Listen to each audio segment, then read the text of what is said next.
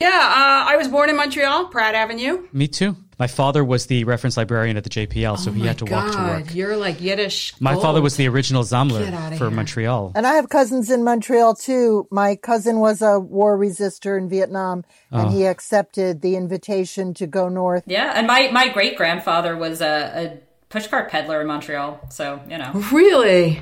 really, yeah.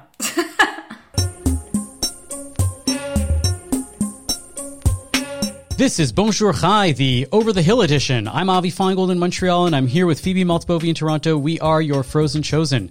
On today's show, we are talking about talking, opinions, advice, gossip. We speak to the folks behind the Forward's wildly popular Bintel Brief column, and we discuss Jonah Hill's misdeeds and public callouts in general, plus, of course, Nachas and more. Stay tuned.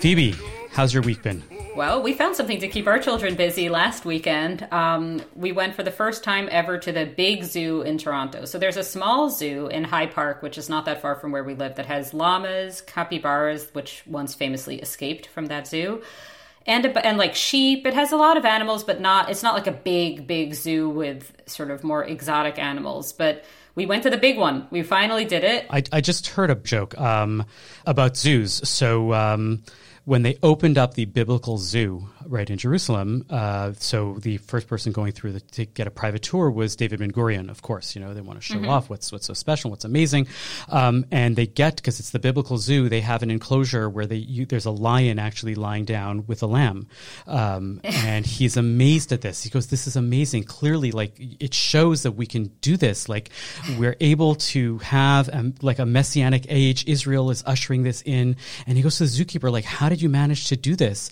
And he goes, "Oh, we put in a new lamb every day." Oh, Well, speaking of lions and lambs, um, Jonah Hill is he the lion or the lamb in this in this story? Oh boy! So Jonah. Tell us about this story. Um, well, I'm first going to give the context, the Jewish context for Jonah Hill, which is surprisingly rich in layers. Um, so Jonah Hill is not somebody I had given a tremendous amount of thought to until really like working at the CJN and um, covering kind of Jewish zeitgeist stories lately. So Kanye West, you know, apparently uh, came around to Jews after seeing Jonah Hill in the movie 21 Jump Street.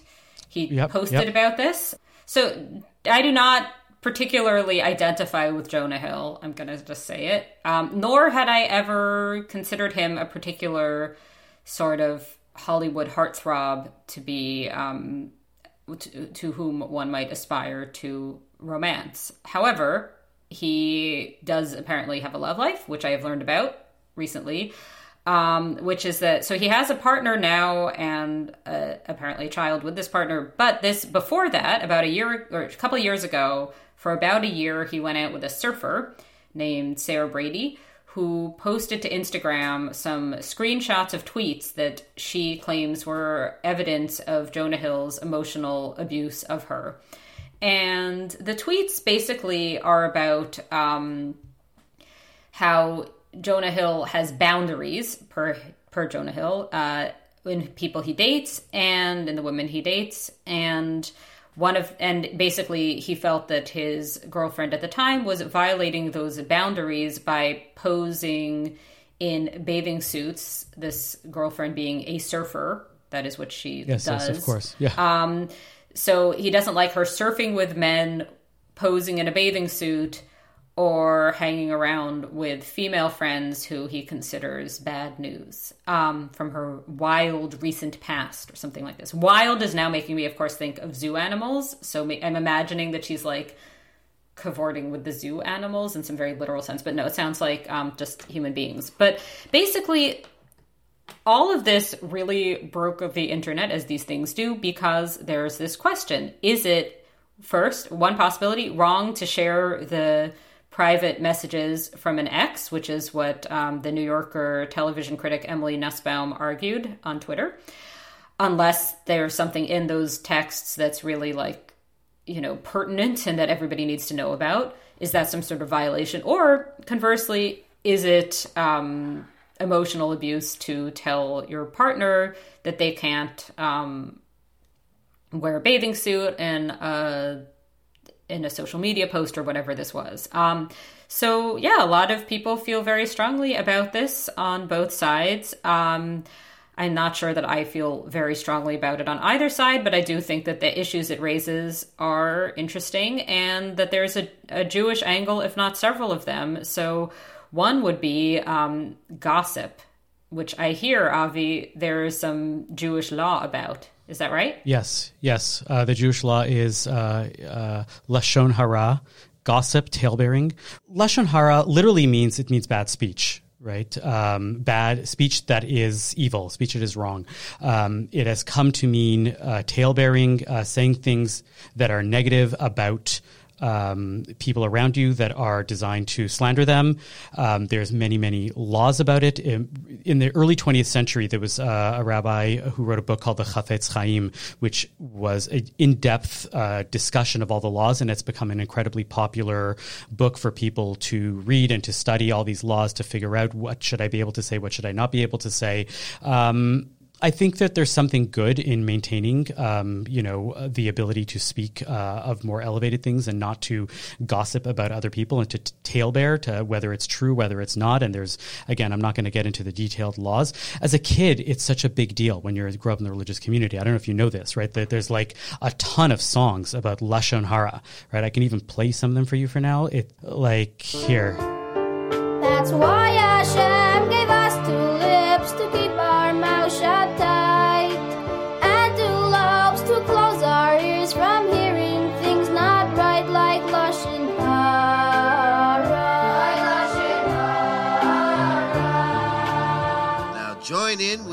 get the hang of it. What's the thing that always does us harm? What's the thing that sounds the alarm? What's the thing that makes us feel bad? What's the thing that makes Hashem sad? Right. This is like this is like for for the eight year olds. This is like a big deal when you get hear these songs and you're told don't speak lashon hara, don't speak back about people. Um, what I find fascinating is that the reason why there are so many s- songs for kids, there's so much discussion around gossip, is that it's almost like a natural human instinct, right? If Well, we are that's what I wanted to societal people, yes. right? We we are by nature wanting to talk about other people, Yes. um, and and what's going on.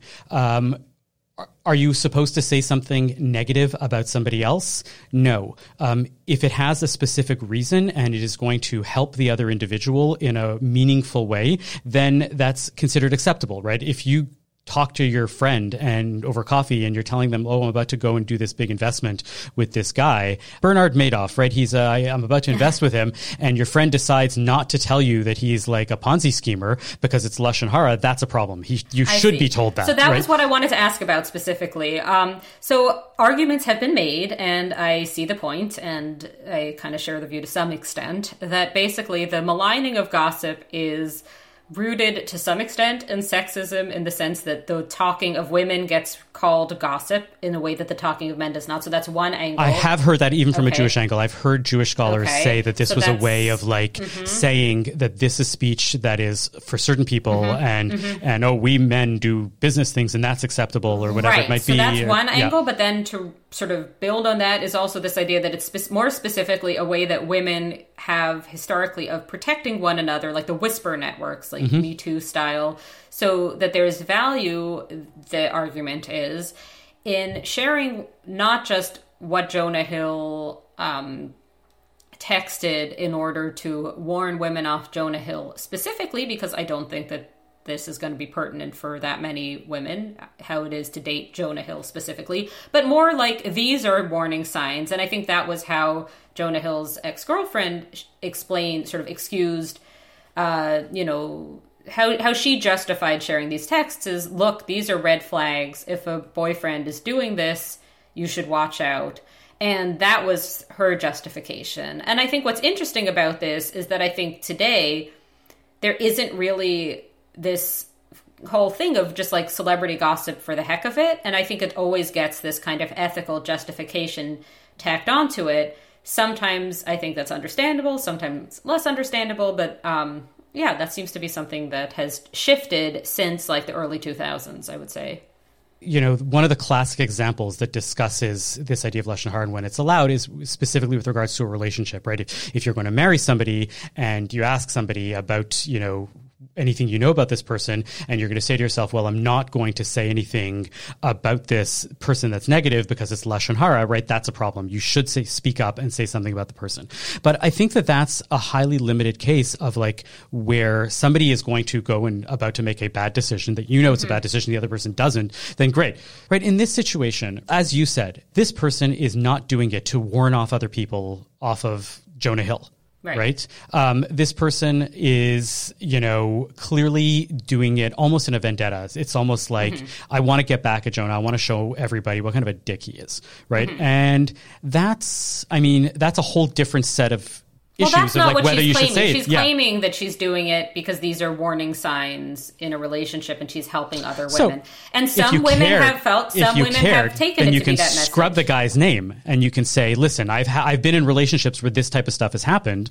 Okay. Right? So the counter argument there is nobody cares. She's a nobody in the grand scheme of things. Yeah, the- am I, as are we all. You know what I mean? She's not an A-list celebrity. He is, and she's doing this to get the word out. So what I have seen argued is that this is helpful to women generally because it it blows it up into a big story, and that you would not be able to spread this message nearly as far if you're a semi-professional surfer talking about your unnamed ex-boyfriend. Yeah, I I'm really ambivalent about that one. I think that the potential for like first of all like I, I mean I'm not going to get into whether this is emotionally abusive or not. I just think I just think he's a bad person. He seems like a dick. Like he, like that's what it is. He just seems like a like why would you want to date this person? Um sure, but now I know this only because of this woman. Well, I guess what I keep being sort of stuck on is in the specific text messages themselves, he's kind of saying, if you act in these ways, I won't date you. And what I'm trying to figure out is how where that ranks as a threat.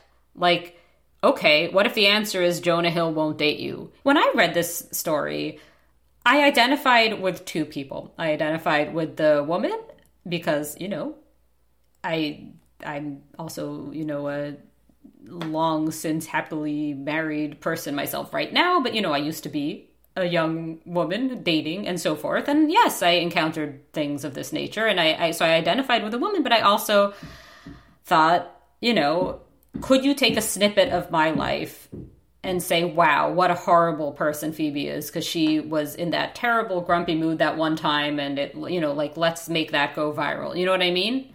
Like, I think there's a way that anybody at their lowest point could go viral for being an awful person. Mm-hmm. And I don't think I've ever done that. But I'm sure that there'd be a way to find anything in anybody. And I guess I think the problem is you can kind of set a precedent if you say like one bad moment in somebody's life, especially during a messy breakup. Is does that yeah, I, I think it's tricky and you don't want the bar to be too low for that. I think there's enough sort of unambiguous abuse out there that you don't really have to call this I don't know, it's tricky because a lot of women did respond by saying like, "Yes, I've lived through this. This this is what it looks like." Yeah. Okay. Well, let's leave it at that point and um, let's move on to larger advice giving. We just had uh, a great opportunity to talk to the author and the uh, historian uh, of the Bintel Brief, uh, which is a wildly popular column in the Forward. Uh, it comes out online. It has a very long history. We had a rollicking good time with this. Uh, stay tuned for that interview right after we hear from our sponsor. Are you in the market for a new watch or a special piece of jewelry? Are you looking for the perfect engagement ring to pop the question? Atelier Lou has all this and more. Eric and the team at Atelier Lou can craft a piece for you, or you can select from some of the exclusive designers that they offer. From a simple bangle to a statement necklace, Atelier Lou can make you or your loved ones sparkle. Located in the heart of Westmount in Montreal or online at atelierlou.com, visit Atelier Lou for your next watch or jewelry purchase. And when you do, make sure to use promo code BON18 for 10% off your next purchase. That's atelierlou.com. Phoebe, you saw a column uh, from the ethicist uh, Kwame. Anthony Appiah that caused the entire Jewish world to go at Twitter and um, when you started talking about this, we started realizing that, like, hey, you know, there's a lot of history about uh, advice columns, and they're perpetually in uh, whatever magazine, whatever newspaper we're in. And long before the ethicist was Kwame Anthony Appiah, there was uh, Randy Cohen, Oh, who was a. Jewish ethicist. Uh, and before that, we had probably the most famous powerhouse twins um, of advice column columny, um, Ann Landers and Dear Abby. Ann Landers, Esther Pauline Lederer Friedman. Um, that's a, that's a name with some heft where you can get advice from it. Um, so like we really before all of that, right, was a little column called a Bintel Brief, dispensing wisdom in Yiddish from the uh, from the Der Vorwärts before it was even the forward. Um, and ever since then, the forward has been dispensing a little bit of Yiddish wisdom to the masses. And we decided to go back to the source and find out about this and about columns, about advice, and how it all works. So with us today is Beth Harpaz, who is uh, the author of the Bintel Brief uh, currently, and Chana Pollack, who is the archivist of the Jewish Forward, the Jewish Daily Forward, or Der Vorwärts, or however, all the other iterations of the Forward.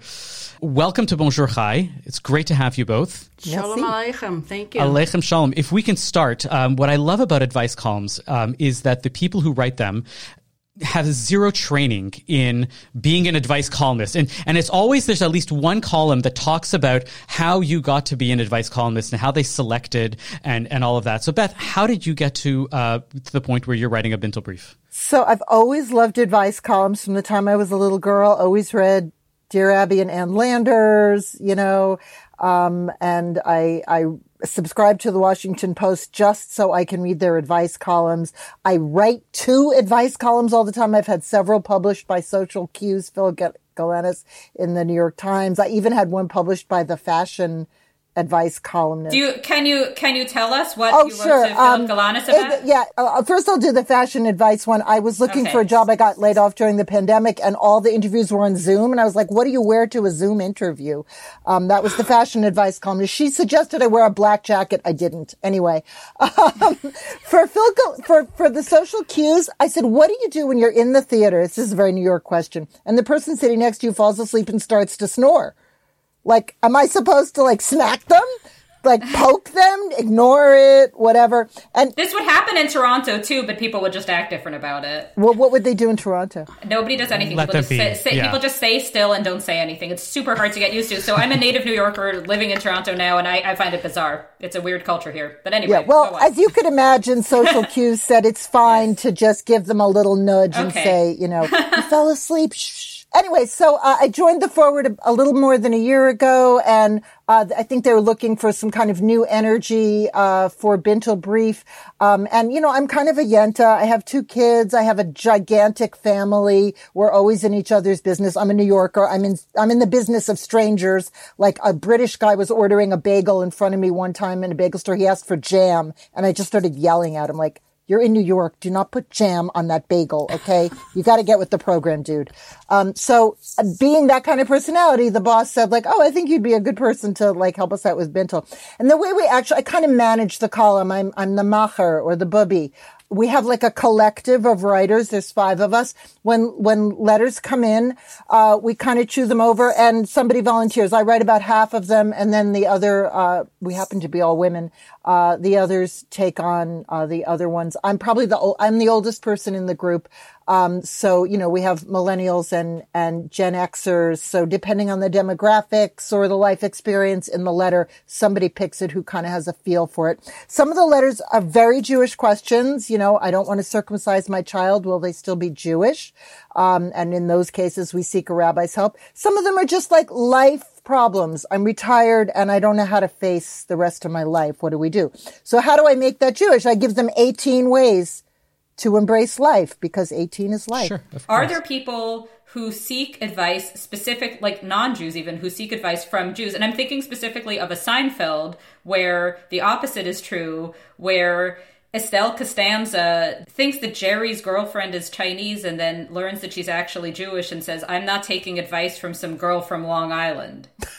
um, and it's like one of the most memorable lines to be from Seinfeld. So I'm just wondering, are there people who think that, who expect to, who like go to Jews for advice? I have, in my tenure, I have not seen a letter from a non-Jewish person. We, Chana, do you remember we published, Rachel published in the last year um, a, his, a letter from the archives from a Christian woman, but it was like from the 40s or the 30s or something. She uh, she married a Jewish man, Okay. and there was a, an issue in the family. Um, but it hasn't happened in my in my tenure. It, it is. It's not uncommon, though. That was a big question, right? Especially, you know, the Bintel ran all the way into the '80s, and uh, definitely the '60s and '70s uh, were a lot of those kind of questions. You know, what we call intermarriage or. Well, that seems to have come up again. It seems like you had a dramatic question recently. Is that right? About um, a, a controversial one? Oh yeah, that that is the best read in terms of page views and social media Bintel of all time. So a woman who had converted before marrying was divorcing her Jewish husband. And the husband said, "You're divorcing me. You can't be Jewish anymore." and she wrote us a letter and said, "I love being Jewish. I love my shul. I love my rabbi. What, you know, what should I do?"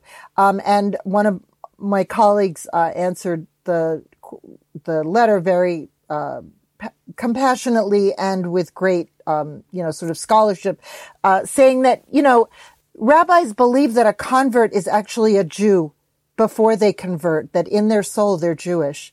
And once you go through the rituals of conversion and you embrace Judaism, no one can take that away from you. It doesn't matter if you're married to a Jewish person or not. It was a beautiful, heartwarming. But why was it reassuring letter. controversial? Because to me, I read that letter and I thought, okay, the the ex husband's a not very nice person. What what was the controversy? you know, we never know, like, what is in the mind of the letter writer? Like, why is she writing this, right? Um, our sense was that she wanted reassurance.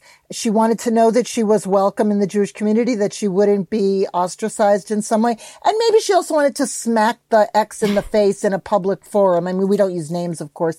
But what was most beautiful about this was the outpouring from readers on social media, on Twitter, on Reddit, on Facebook, in our inbox email, um, everywhere on Instagram. Hundreds of comments from people all over the country saying, are you in Detroit? Come to shul with me. Are you in New Jersey? Are you in Los Angeles? I welcome you into my community. Of course you're Jewish. They were quoting, um, the Big Lebowski. Uh, he, he divorced his Jewish wife and he's still Jewish and says all these funny things. I mean, it was, they, they made up a song to the lyrics of, to the tune of West Side Story. Once you're a Jew, you're a Jew all the way from your first whatever to your last whatever. Um, so it was like a beautiful thing. So I don't know that controversial is exactly the right way to put it, but it was certainly a beautiful embrace of Bintel and, you know, everything that Bintel is about. I, I love this the, the the way in which people come together, right? The uh, the advice readers, um, people who don't write into advice columns, are just as much part of the fabric of the advice column as the in, the two people writing and uh, responding to it. And that way, it's very Talmudic, right? You have two people, so a person asking a question, a person answering a question, and then everybody else reading it for hundreds of years and and doing something with it and creating commentary about it. My my favorite thing about Bintel Brief is that it got so big, it got turned into a book, which got turned into a graphic novel, which got turned into a play in Yiddish, which starred um, in one of the most recent Montreal productions. My wife and my daughter. My my my wife was singing about the Triangle Shirtwaist Fire, and this is how advice and people tell, helping other people lives on um, forever and ever. What has happened? Why has Bintel Brief lasted so long and turned into an archive of all of these ideas, for, according in your mind? Yeah, great question. Um, you know, can I just uh, call back a little bit to the drama of uh, when I was coming up in Montreal in the late 70s, by the time I was a teenager? The thing, the play to go to for Jewish folks in Montreal was, of course, the Bintel Brief Yep. that Dora Wasserman had just interpreted and created. I think she was maybe the first person to actually create a play out of it. And that, that went forever at the Saidye Sure. Bronfman. The It's, former like I said, it was Saidye just Bronfman. on a few mo- few months ago. It's now the Segal Center, but it is the Dora Wasserman Yiddish Theater, and uh, it lives on. Go ahead. Yeah, yeah. So, um, you know, it, it was it started like I, I think the the short answer is because it hit a chord in human nature that is with us forever. It's a love of story, right? We know that that's that's human, and also um, the need to express your troubles. Maybe a very Jewish kind of um, expression, but at the same time universal. So, um, Cahan in 1903, he actually tried to start the Bintel because the forward building was always open to the public 24 7. And people started to come like right off the boat literally. There was also um, you could have your mail sent to the forward so you could come and you know you just got off the boat and there would be letters waiting for you. Your relatives family reunification was a huge part That's not a service that you guys still offer, right? I can't send packages to the forward and pick them up next time in town. also because of digital. There's not so many packages going around anymore. But in my day when i started at the forward in the, the late 90s uh, we were still we still had that kind of function. All kinds of folks still kind of came. Uh, but of course that that's kind of changed and i think because of um, probably digital culture I would and- imagine and- security also. I mean, uh, from Yeah. when Yeah. I, I was Yes. there, I remember Yes. like you have to show a badge and so forth to get Yeah. in, so that changes. yeah the, but that that was i think probably after the towers fell too so it was a little bit different well before. after, yes. What's fascinating about this is that like it starts because you know I love the term greener, right? Right, short for greenhorn, right? They're people who don't know how they're to function in a new society, right? So they're writing these letters to Bintel, to a Bintel brief, right, as to be able to say like, hey, you know, I don't know what uh, uh, what to do in this situation, and the enduring legacy of all of these advice columns is that it reminds us that we're all greeners in some way or another right? We don't know how to act in the theater sometimes. We don't know how to act how to dress in a certain ways. We don't know all of these things. We we think that we know a lot of a lot of stuff and we realize that there's a lot of stuff that we I push don't know. Back, can I push back on that a little? Because I think a lot of letters to advice columns um, are kind of more this like, I know I'm right. Can you can you tell me that that's true? And I was wondering sort of what the ratio is like. Are most of the letters that you get um, from people who already think they know the answer, and you may have to push back against them, or are they people like genuinely seeking um, help? Yeah. Are, are we allowed to use naughty words on this podcast? oh yes, Yes. of course Okay. So you know that AI, Yes, AITA. AIT, am, or am I the asshole here? Yes. Right? Yes. So that's a lot of letters to advice columns are like people looking for validation. Like, I did this and somebody told me I was wrong. You know, what Mm-hmm. do you think? But you know what they want you to say. They want you to say, oh, of course you're right. We've had a, we have a few like that. I think more of our letters are genuinely like from a seeker. Mm-hmm. You know, I am, I am at a crossroads and I don't know what to do. And I mean, some of the, the ones that get the most traction with readers certainly are like sisters who haven't spoken for 50 years. Like we had one lady who like her sons took all her money and she is about to be evicted. That was How do so I get my that money was so back? bleak. I read that one and it was Oh my God, I know. Oh, that was- I know. that was um, sad you know, so I mean, a lot of times they're really like mm, heartrending. We, I have, we have a couple in queue that I haven't answered yet. There's one from this guy who says he has had this friend who's a woman for a long time, platonic, and they go out to lunch. And one day at lunch, she said to him, like, you interrupt me all the time. I don't want to talk to you anymore. And like, that was the end. Like, she just cut off their relationship. And he's, you know, he describes this whole thing. It's clear from the letter that he's overbearing and can't shut the hell up. And, you know, it's a mansplaining thing. and Didn't they it turn was this definitely into like, the banshees of Inisherin right that's exactly Right, the entire exactly. premise of It was exactly. It was really like, am I am I the asshole? And like, yeah, dude, you are. We haven't answered that one yet, but um, I mean, we're gonna have to find a way to tell him like, your friend actually did you a favor by telling you to, you know, Shut up. Shut up. Like, you probably have alienated like half the people you know because you can't. not shut to up. interrupt, but one technical question. You do get actual letters because a lot of people suspect that advice columnists are just writing the letters themselves. It's a great question. Um, I will say when I came on, it seemed like I don't think any but people on staff weren't writing the letters, but there was a lot more like, oh, can everybody just ask around and maybe you know someone who has a problem who can write a letter. And like, I, I, I mean, I I worked for the Associated Press for thirty years. We don't do stuff like that. We're journalists. We we are transparent. We are who we say we are. And so you know, we at the moment we have enough letters coming in that we don't have to scrounge around. We can't even get through the ones that we have. Um, but I, I have heard, I have no confirmation of this, that in the early days of Bintel, that Ab Cahan, the, the forward founding editor, wrote some of the letters because he wanted to explain something to the audience about life in America and he wanted to make that clear. And I did get a letter from someone who said her father used to write in fake letters just for like the haha of Well- it. I mean, I, Okay, I love that. I've heard Dan Savage talk about how his job, half the job, is to suss out what the fake letters are and to like Yeah. leave those on the, uh, the the cutting room floor before even getting to it. Yeah. I mean, I, I I have a pretty good antenna. I, I don't I haven't read anything that seems like it we're being But does it even matter because someone might actually have that problem, right? like yeah, if it's, it's a plausible possible. enough. Well, I think, you know, can I just jump in on the Yeah. other side of that? Um, this is true to the Bintel that if an issue was, if a letter came in and the issue was considered um, um, pressing enough or of interest enough, whether that be political or domestic, they would flip it into a column.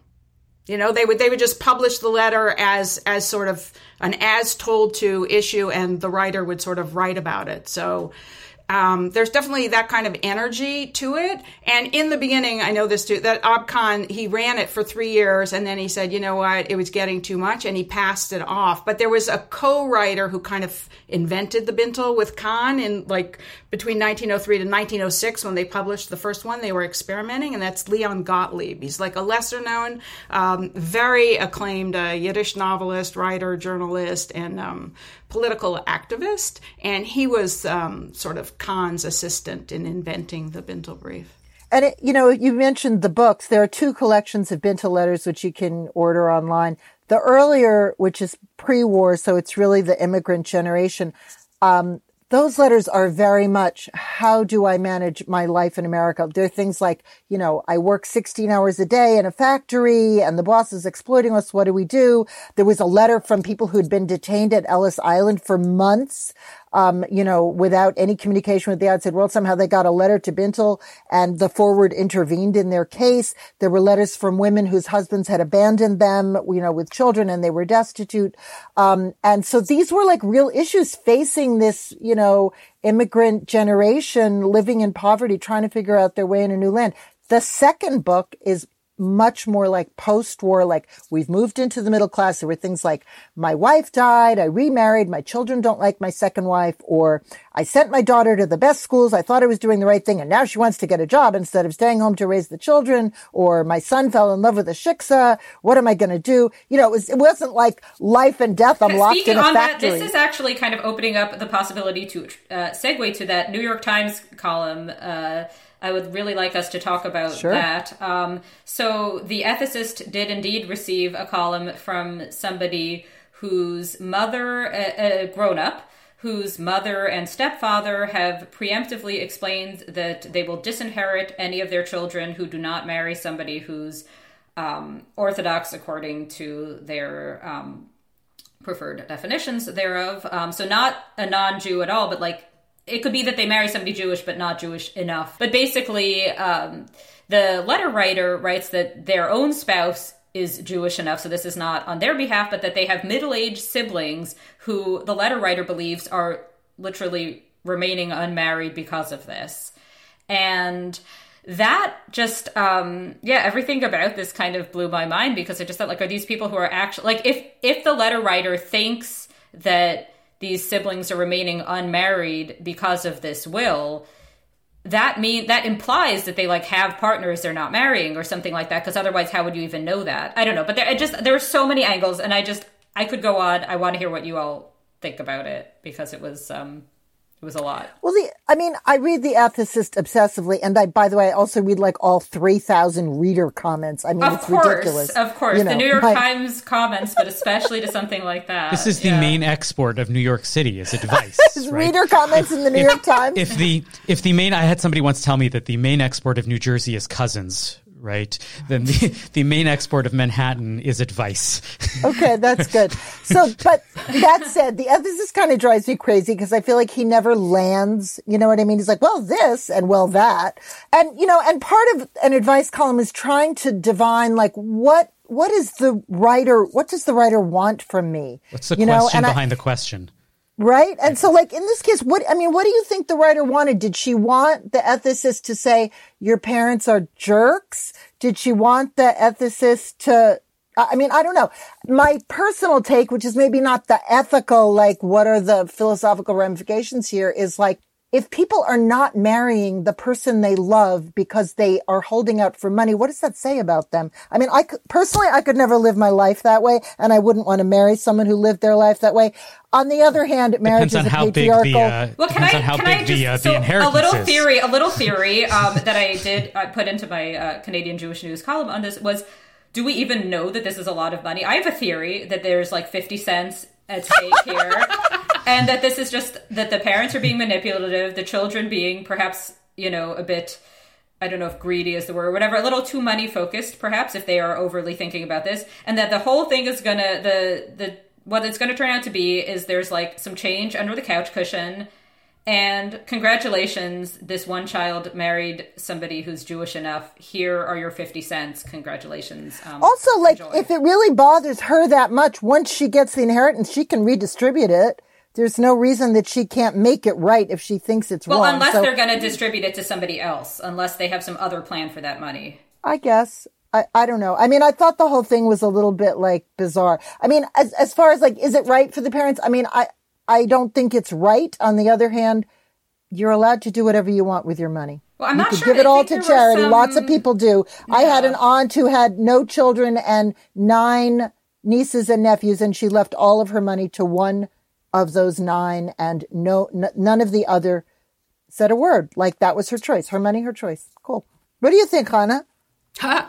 Um, I guess a couple of things. One, I was like, you, you know, the thing about the Bintel and what we were talking about earlier, why it struck such a chord among people and it lasted forever and stuff is, is exactly this. Like, I am sure, although I cannot cite them, there are millions of these in the old forward. And, and though there are two books published in English, just bear in mind that there are probably hundreds of thousands of these letters in Yiddish that didn't get chosen or translated that are just as piquant and relevant and touching and stuff. So for the Yiddish readers out there or for the people who want to learn Yiddish, this is a great enticement. Like go because then you can read all the Bintel in the back issues.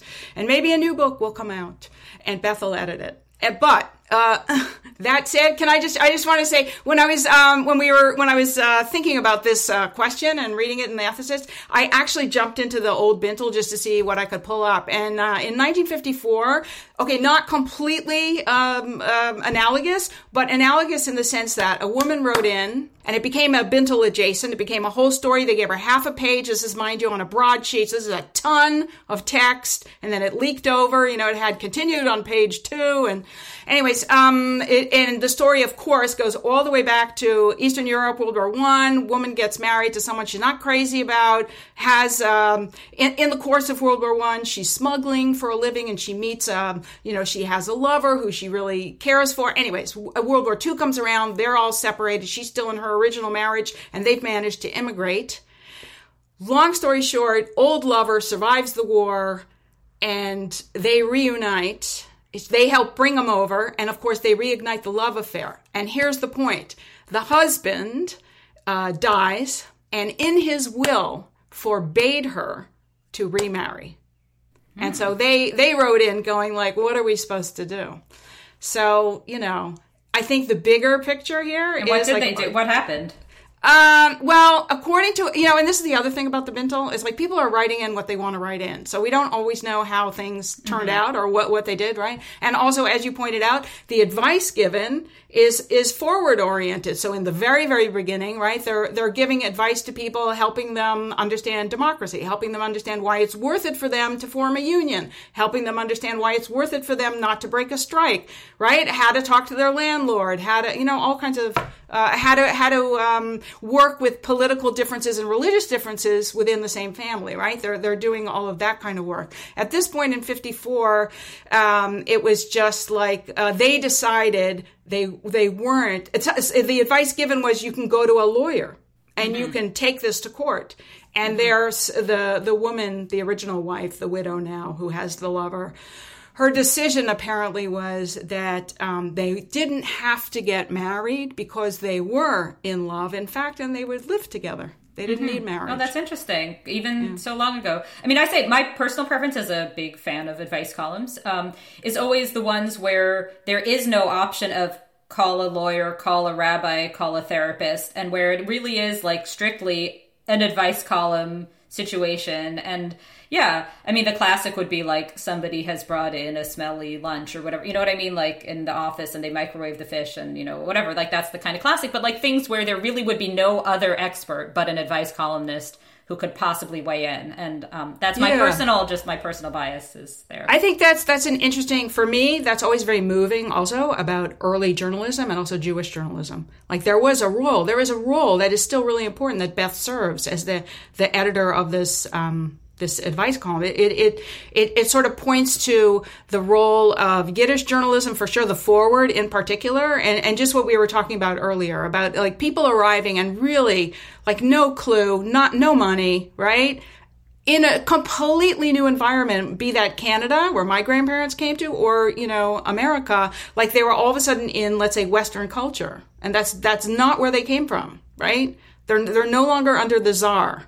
So so you know how do how do we do this? And and I just I want to also just like can I put in a plug for like your listeners to send us their questions. Bintel at forward.com, right? I got a couple of things, one for for each of you. So I, you know, when you bring up these comments and what the way that Phoebe framed it, right, that often advice columnists are, you know, often being asked questions and nobody else knows. What I find, I think that people find fascinating about it is that they either agree wholeheartedly or they disagree vehemently, and that that's part of the the back and forth and the comments and, and all of this stuff and the just the nature of reading them to begin with. Um, Chana, ha- have you found any like absolute howlers where you're like, how could this be the right advice given the le- long lens of history where you've gone into the archives and said, like, we, this was not the right advice? Oh God. Um, you know, I was going to say we, we got a letter one like a couple of things. One is true that if a letter was so um, out there, let's say to them, they and somebody was writing in not for advice but to like, I'll show you. I'm going to send a letter to the Bintel Brief. They're going to publish it, and that is going to ruin your day, right? They would keep it going. So you know, uh, there was uh, in the 20s there was something called the the two the Montreal sisters actually, which is why it caught my attention. And it was two sisters who like you know one had brought the other one over as a young immigrant, and and and they settled them in their home and they supported them and everything, and the people gave nothing back, like zero, like wouldn't even babysit the kid when when the original uh, sister who had arrived earlier was was ill, um, like nothing doing, and they they were just at wits end, and finally they kicked the sister out and now the two families weren't talking. So one sister wrote in first, and then the forward just published it verbatim. Sometimes they would do that and not give advice. And then the other sister wrote in because she had seen it, and she was like, "Well, let me tell you my side, right?" so it it's not, you know, that just caught my attention as like, "Oh my great. god, this is like Yiddish telenovela." It's just like, Sure. but but also heartbreaking. I, I would, I mean, I, in the, in the book collections, I have read letters from people where there was an intermarriage, uh, you know, into a, a, a Jewish person married a Christian person. And the, the, in the, at least in the letters I read, the forward was very against this. You know, it's like, this will never turn out well. Okay, so that's that's literally what I did my uh, doctoral dissertation on. Was that in 19th century France, uh, intermarriage in Jewish newspapers? It has been. I, although I'm just trying to think, I don't remember any advice columns because I would have loved that and probably been all about that. But I remember a lot of discussion of intermarriage, fiction about intermarriage. But I don't know if the French were so into advice columns. Maybe it wasn't literary enough for the French. I think basically you could say, like in one sentence, this is basically forward advice. Everybody calm down. It's it's not as terrible as you're making it out to be, and let's apply a little bit of common sense to you know it's kind of like that, like a little bit like You would think that if it's, you know, Yiddish advice, it would be the opposite, right? You know, Yeah. you're not taking this seriously enough. We need to ratchet this up eight steps in order to, for like, for you to realize the gravity of this situation. Um, Although I Right, but- recently had a letter where I invoked one of my father's favorite sayings that, and Chana, correct my pronunciation if I'm wrong, uh, Hakmir Nitkin Chinik, bang me no tea kettles, because this woman's husband was driving her crazy, uh, interfering in, in everything she was doing. And she said, like, how do I get him to back off? You know, he's micromanaging my life. And I said, well, my father used to say when that was happening, bang me no tea kettles, Hakmir Nitkin Chinik. So that's the opposite, right? That that is calm down, shut the hell up. Have you had any questions, Beth, that have really stumped you? That you just like, I don't know how to answer this. We're putting this on the side because maybe we could answer them for you. you know? like, I I don't know. Good question. Let me think about it for one second. Uh, my colleague actually is tackling a really tricky one today. I was like, I am not going near this one.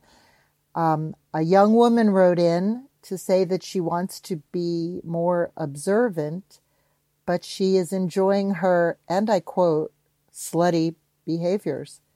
And how does she reconcile these two inclinations? This sounds Ooh, like I- I could- I could this tackle sounds like this. Augustine who says, you know, oh Lord, you know, please help me repent, just not today.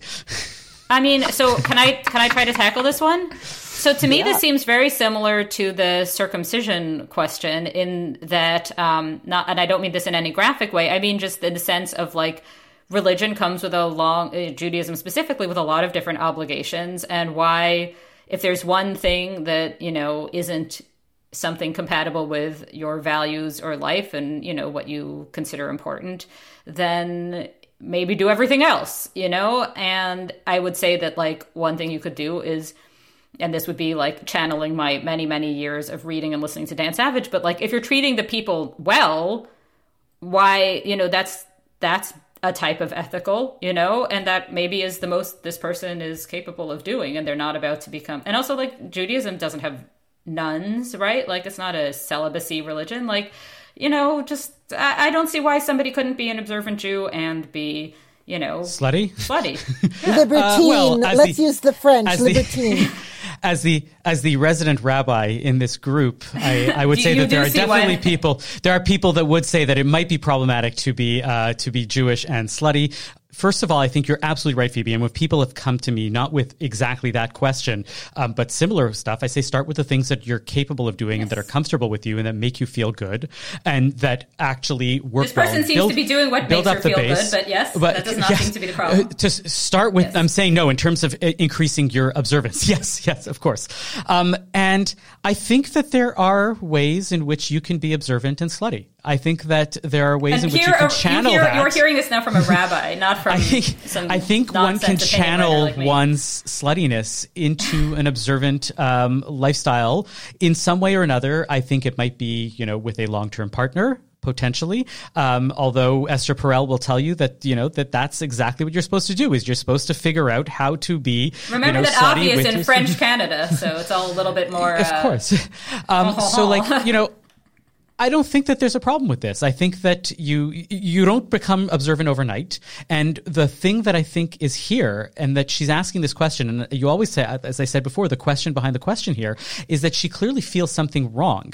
Right? If she's bringing it up and she's saying, I want to be more observant, I also like this, but she's saying that I know at some fundamental level that this thing that I like is problematic with this new theology and this new philosophy that I'm adopting. And so I need a way to reconcile that, but I know that that reconciliation is not going to come in some sort of like, you know, libertinism is Judy, Jewish and go do whatever you want. We we we have put the official Canadian seal of approval on being a an Orthodox slut. Well, uh, well maybe you have. In the but- sex positive Sex- sense. sex in, the, in the sex Orthodox. positive in the sex positive sense of the term slut, please. Wasn't what's that book called? The Ethical Slut, right? We can have the From Slut, right? That would be a good uh, next book uh, that we could write about. Um, we're on a roll here. What's our next uh, letter that we have to answer? oh, gee. Yeah, this, this, I didn't think this was such a complicated one, but my colleagues seem very, uh, betwixt and between about it. A woman, what the heck was her name? I think she said her name was Rivka. Pretty sure it was Rivka. Um, she said that whenever she, like, has to make a call, like, to a credit card company or something, they think she's a man. And they say, okay, sir, hang on. Yes, sir. Thank you, sir. And, and it freaks her out, but she doesn't know what to say. I, I mean, I, I, I She can't say, remember now whether she by said she they, has kind of a deep voice or not. I mean, I, then all I of a didn't sudden, think this was such a big deal. I mean that what that does actually that's a different advice column that I am not going to digress about now, but that I've written about elsewhere. But um, no, I would say there that seems like a case where this is somebody who will do well in this gender neutral future where people are not like it's becoming at least in Canada a lot more like gender neutral language should be used when possible. And don't say like hello sir hello ma'am when somebody comes into a store. I don't know how much that's happening in the state or people talk about their partner? Like most of the people saying this have a ostensibly heterosexual relationship. Partner is just the term used. I would say that like this is in on the one level like look to the future it will get better. People are not going to keep doing this. However i don't know if that, how much that's the case in the states I think you can probably correct if this is the case. If it's bothering you, you can correct the person. Um, I think there's just, but I think I would say that like this would be my sort of blanket advice is that like you can't also control how the world perceives you. And if you have a voice that is what it is for whatever reason, you can't travel into somebody else's brain and make them hear something that they didn't hear. I would say just the most you can do is correct somebody, but you can't change what they hear. Okay, I've got, if you have time, I've got one more really good one I just Please. remembered. Okay, this woman wrote in, she has a crush on the rabbi and she doesn't know what to do. Okay, I got this one. First of all, is the rabbi single? she says they're both single, they're both heterosexual. It's perfectly appropriate, except that he's the rabbi. Has the rabbi been s- like putting in subliminal, cr- uh, like flirtatious messages into the sermon that she, She thinks did is not actually say that. because because that's where you start figuring out right because rabbis and, and we've had we've had um we had a whole uh, we had a woman on uh, a while ago to talk about this genre of uh romance novels in the Jewish community and the Jewish romance novel and there's one called Hot Rabbi um that I read in an hour and a half because it was like it was that that compelling People, people who Wasn't aren't, compelling, but was easy, people who are but not rabbis exactly find that. it so compelling. Well, apparently Jewish people do find Jewish romance novels, but uh, Because but I'm going to read this. forget gen- there's this genre of romance novel opinion writers, you know, who are Hot like- opinion yeah, writers. and, and I'm just like, Um, wow, amazing. rabbis need to be in relationships too.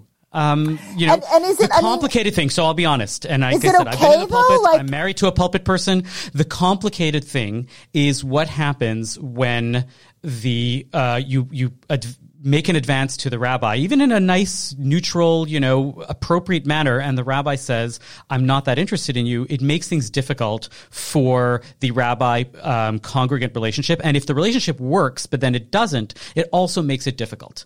That doesn't mean that one should not, um, you know potentially do something like that but i think that you have to be really sure that your that your advances might be uh, accepted Oh, no. or that the relationship might work no because in this situation like i said or, or you have to be ready to potentially um, have a different relationship with the rabbi and if he says no then you say it's okay. I get it. I know that the things might be awkward. Is there a colleague that I might ask a question to or that I might have an issue with um, that we can have a certain amount of distance because of what I just said? Um, because because that does uh, muddy the, the waters. But but rabbis need to be slutty too. But couldn't couldn't it be okay? Can I just make it maybe like a simpler answer, which is it's the same as the workplace romance question. If you're prepared to go to a different congregation, if things get messy, you know, if you're nimble in that way, then you can ask the rabbi out prepared for a yes or no. I don't think you can ever ask somebody out prepared only for a yes. I think, and like you say, it can become messy even if it is a yes. That yes can become a no, or you can the the congregant might not like the rabbi anymore. So I think as long as the congregant is prepared to go to a different congregation, um, if they if things get messy, like that would be to me what makes the difference in whether this is worth pursuing or not. If they are much more connect, if they care so so much about their belonging in this particular community, then yeah, I think that person is off limits. That's good. All right. I'm going to well, steal that all note, that. Please. Beth, Chana, it's been uh, an absolute pleasure. Uh, Thank you so thank you so much. much. Thank you Beth, so much. keep it It's so up. Keep fun. adding to the archive for Chana. Chana, keep um, publicizing this. What I can't wait for is for the artificial intelligence that is fed the thousands and thousands and thousands of letters in Yiddish of the Bintel brief that we can then start asking advice to, and we'll start dispensing advice based on um, the history of Bintel brief, because I think that that will be a, a chat GPT, right? that I will be glad to participate in and ask questions of.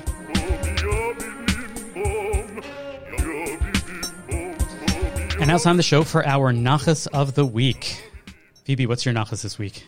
My nachas is going to be a very uh, Canadian Jewish one, which is that you can get Montreal bagels in Toronto, um, which I just uh, hadn't quite figured out until fairly recently. And then there I was at Saint Viateur, but also on Queen West.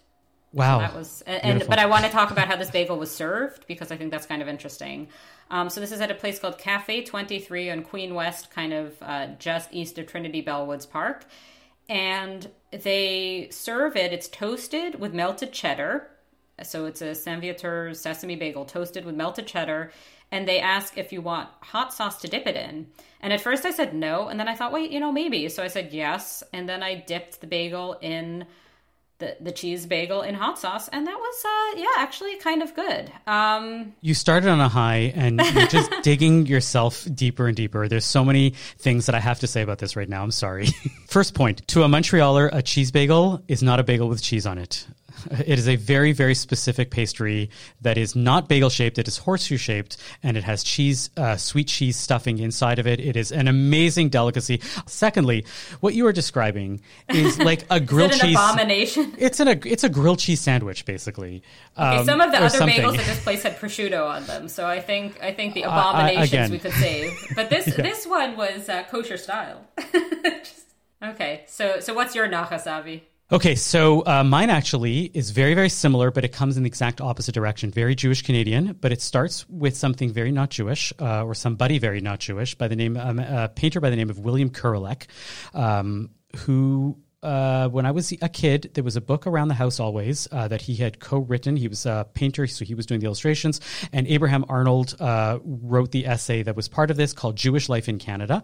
Abraham Arnold was the director of the Canadian Jewish Congress for Western Canada, I believe. He was a longtime Congress administrator and senior level executive. Uh, I think uh, somebody write in and correct me if I'm wrong um, or how wrong I am. Um, but William Kurelek was a Ukrainian Orthodox turned Roman Catholic painter who uh, painted these beautiful pastoral scenes of Jewish life. And he um, has a retrospective now at the McMichael Canadian Art Collection. Go check it out. And um, I know this because I just got a copy of the book that was sort of accompanying almost the book catalog for this exhibit. Um, and it brought me back to my childhood because I remember this thin little volume with a black cover with these beautiful, pa- very pastoral paintings of Jewish life in Canada. And it had didn't occur to me that this guy wasn't Jewish because I was a kid and I hadn't seen these paintings in probably f- 35 years. And I just got this book um, given to me and I flipped through it and it just brought everything back to me. So uh, I believe the exhibit is gone right now, but um, you can check it out. I believe there is a uh, retrospective or a piece about it in the CJN magazine. The summer Uh, issue. The summer issue has a whole bunch about that and some So check that out. images of these artworks as well. Great show. So much fun this time. Great, Yes, great fun this week. absolutely. Nice chatting, Avi.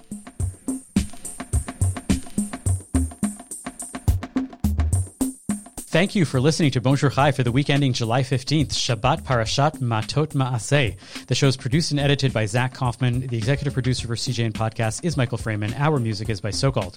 We're a project of the Jewish Learning Lab and are distributed by the CJN Podcast Network. You can listen to all our past episodes on our page at thecjn.ca slash bonjour, and you can subscribe to the podcast and automatically receive all episodes on Apple, Spotify, or wherever you get your podcasts. We really would love it if you told a friend about Bonjour Chai. It is always one of the best ways that we get new listeners.